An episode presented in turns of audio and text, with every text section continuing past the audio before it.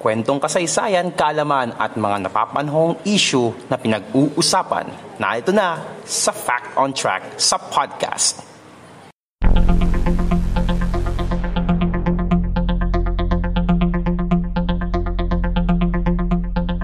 Fact on Track sa podcast.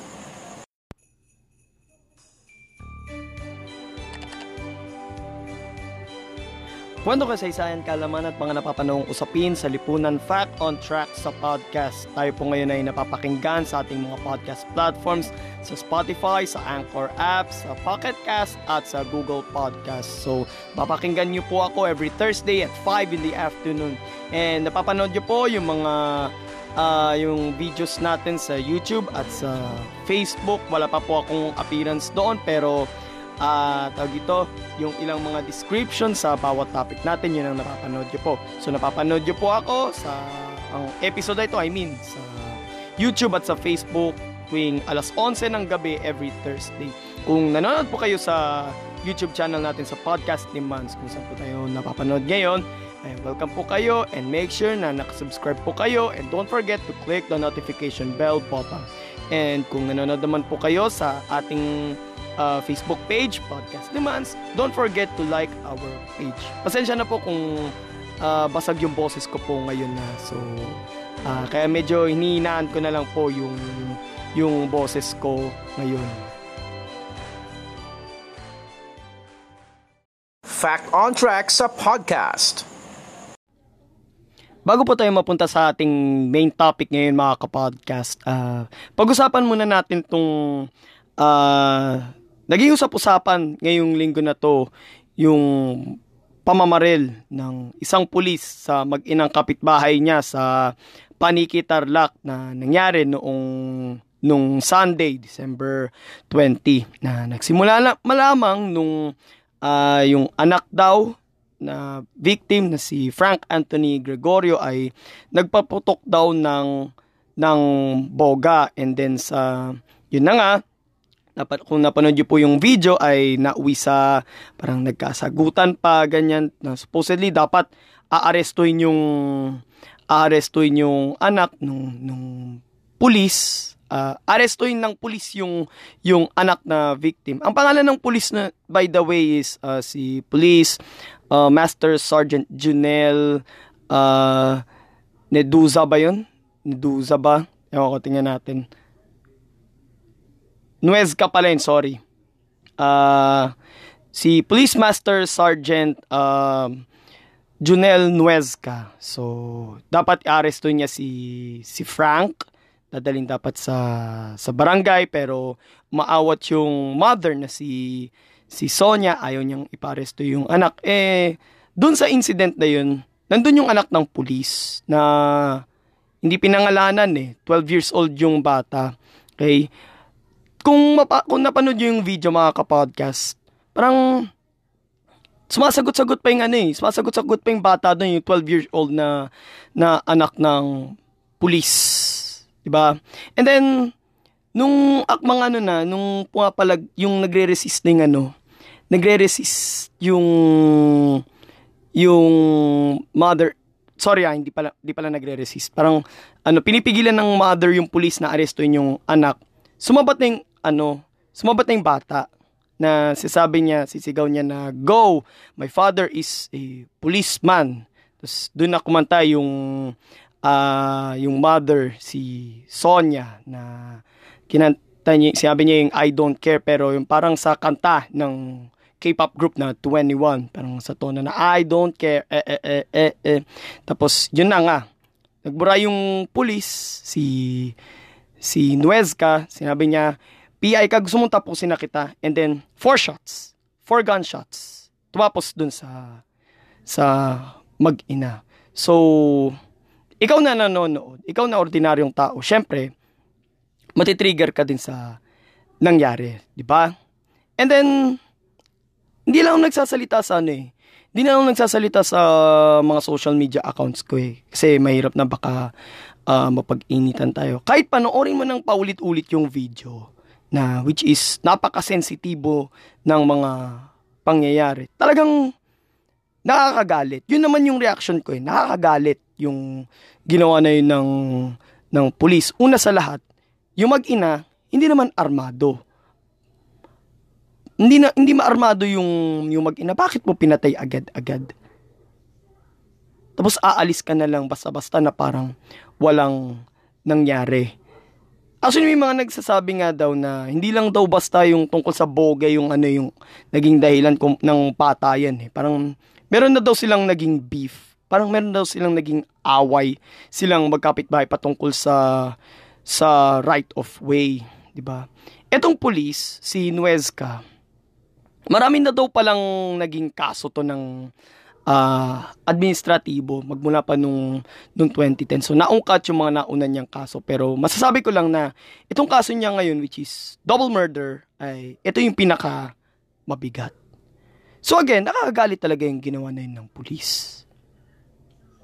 Parang lumabag siya dun sa sinumpaan nilang tungkulin na to serve and protect. 'Di ba? Paano hindi ka magagalit doon?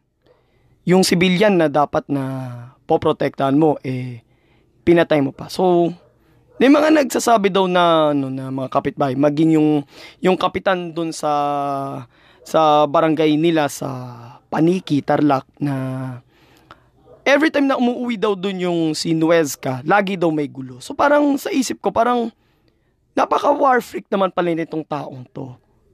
'Di ba? So, napakasama talaga nung nung ginawa niya. Nakakagalit talaga. Ang opinion ko naman dito, yung sasabi nila na isolated case lang daw tong pangyayari. Actually, hindi eh.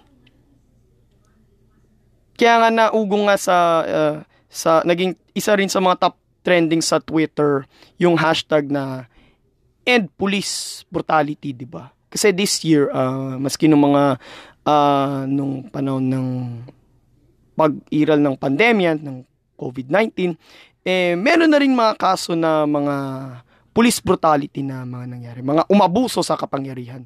Mga pulis ang umabuso sa, sa kapangyarihan. Gaya nung nangyari sa Quezon City na nung many months ago, yung si Winston Ragos, yung target nila, uh, lumabag siya sa quarantine protocols pero nung akmang may kukunin siya sa bag, bigla na lang siyang binaril.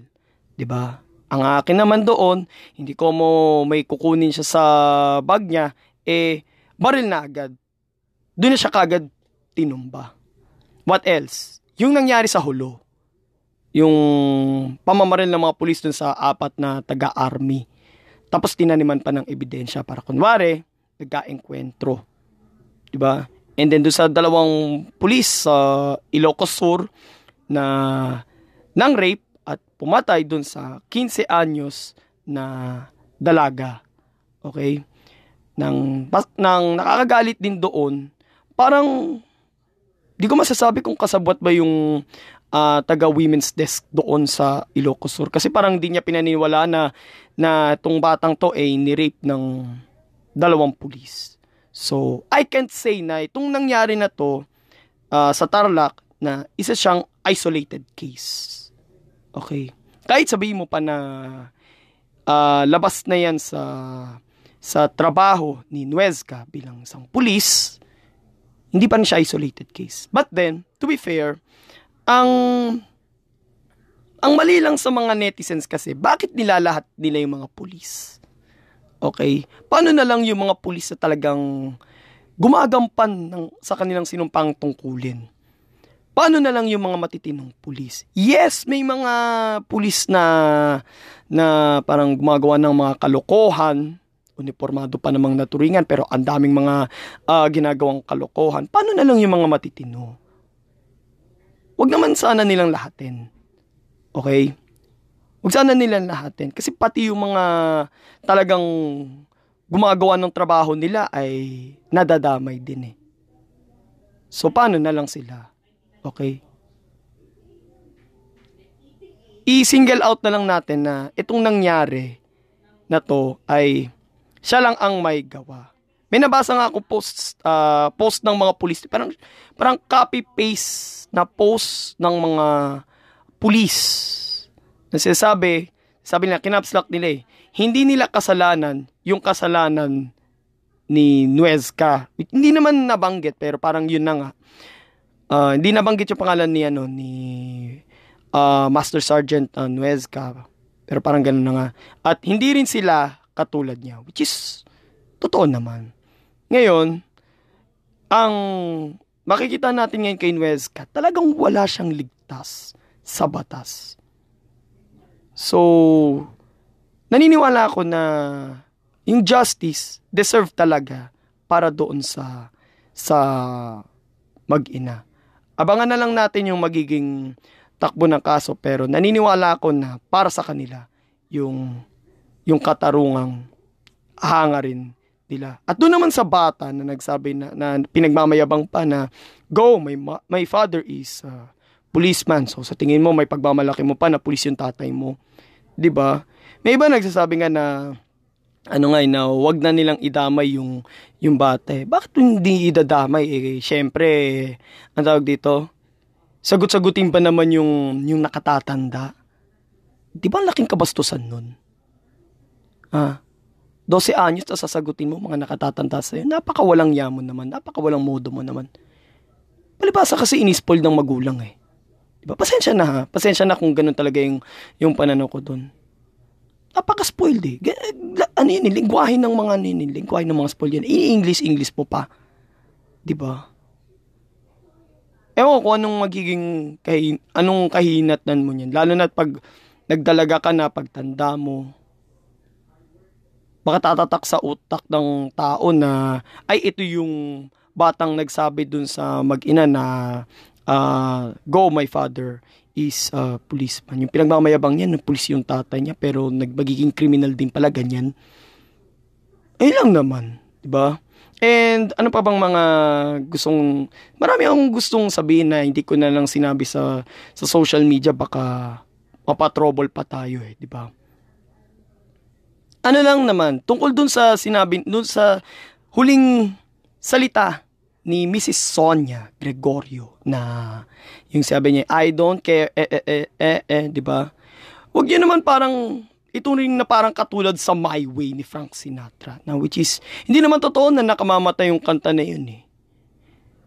Kaya lang may mga nagpapatayan dun sa kanta na yun kasi nga napakaganda nung laman ng kanta. Siguro kaya may nagpapatayan kasi yung kumakanta wala sa tono sa englot pa. Now, tungkol doon sa kanta ng I Don't Care na 21, parang I'm expecting doon sa uh, sa magiging statement ng YG Entertainment. I don't know kung nakarating yata sa kanila yung yung balita. Yung YG Entertainment sa South Korea ay yun yung humahandle sa uh, yun yung humahandle dun sa K-pop group na 2NE1 kung saan kabilang doon si Sandara Park. Okay? Wag sanang maging uh, wag sanang lagyan ng sumpa itong kanta na to. Hindi ko mo ito yung last word ni Mrs. Sonia ay di niya nakakantahin. It's just a song. Okay? Hayaan nyo na lang gumulong yung hustisya sa atin. Okay? Yung mga pulis na may katulad din nakakalokohan katulad din dito kay kay Master Sergeant Nuesca at sa iba pang mga pulis na nasangkot din sa iba pang katiwalian, eh, hope na matauhan kayo. Magkaroon kayo ng conviction. Okay? Kung hindi man kayo mapanagot dito sa lupa, baka sa karya ng Diyos mapanagot kayo. Okay? Yun lang naman ang ano, yun lang naman ang gusto kong sabihin. Huwag kayong matakot. Huwag kayong, huwag kayong matakot. Pagka, halimbawa, nagkaroon pa rin ng problema, yung may mga tanong na, ano, kapag pulis na yung nakagawa ng krimen, sinong lalapitan mo?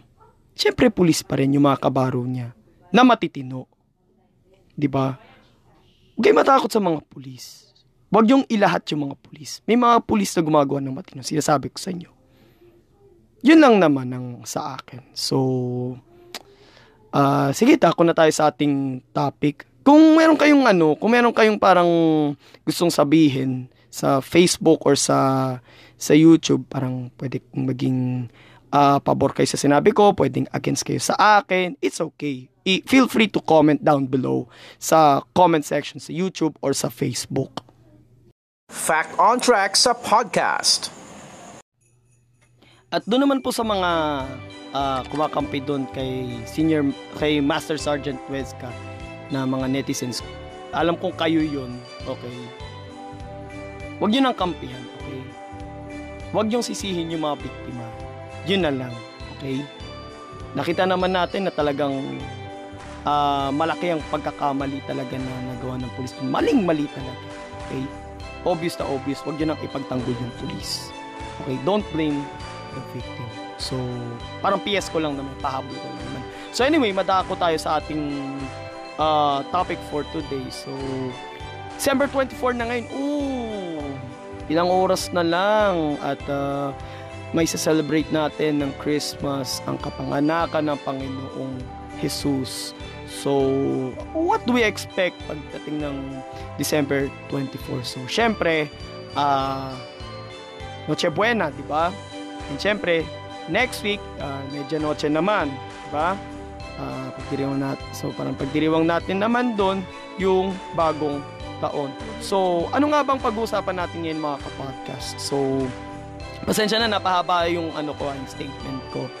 Uh, ang pag-uusapan naman natin dito ngayon mga kapodcast is yung kasaysayan ng Noche Buena at Medianoche. At pag-usapan rin natin yung mga pagkain na pangkaraniwan ng inihahanda tuwing holiday season. So, uh, medyo mat- naging matagal yung discussion natin. So, simulan natin pag-usapan to mga kapodcast. Mga impormasyon na dapat mong malaman ating pag-usapan dito sa Fact on Track sa podcast. Simulan natin pag-usapan mga kapodcast ang kasaysayan ng Noche Buena at Medianoche. Unahin muna natin ang Noche Buena. So, Noche Buena ay isang taunang tradisyon na isinasagawa ng pamilyang Pilipino tuwing sasapit ang araw ng Kapaskuhan. Ito ay salitang Kastila ng ibig sabihin ay Night of Goodness. Nagsimula ang tradisyon na ito noong 16th century kung saan nire-require noon ng mga praile ang mga dumadalo sa Christmas Midnight Mass na mag-fasting muna sa pagkain. Subalit, dahil karamihan sa mga Pilipino noon ang nakaranas ng gutom pagkatapos ng misa, marami sa kanila ang nagsasama-sama sa isang pagsasalo bago matulog Karaniwang nagsasalo-salo ang buong pamilya sa hapagkainan hating gabi matapos makumpleto ang siyam na gabi sa pagdalo sa simbang gabi. Sunod naman natin pag-usapan ang Medianoche. Karaniwan to December 31. Siyempre alam naman natin yan. So katulad sa Noche Buena, ginaganap ang pagsasalong ito upang ipagdiwang ang pagsapit ng panibagong taon.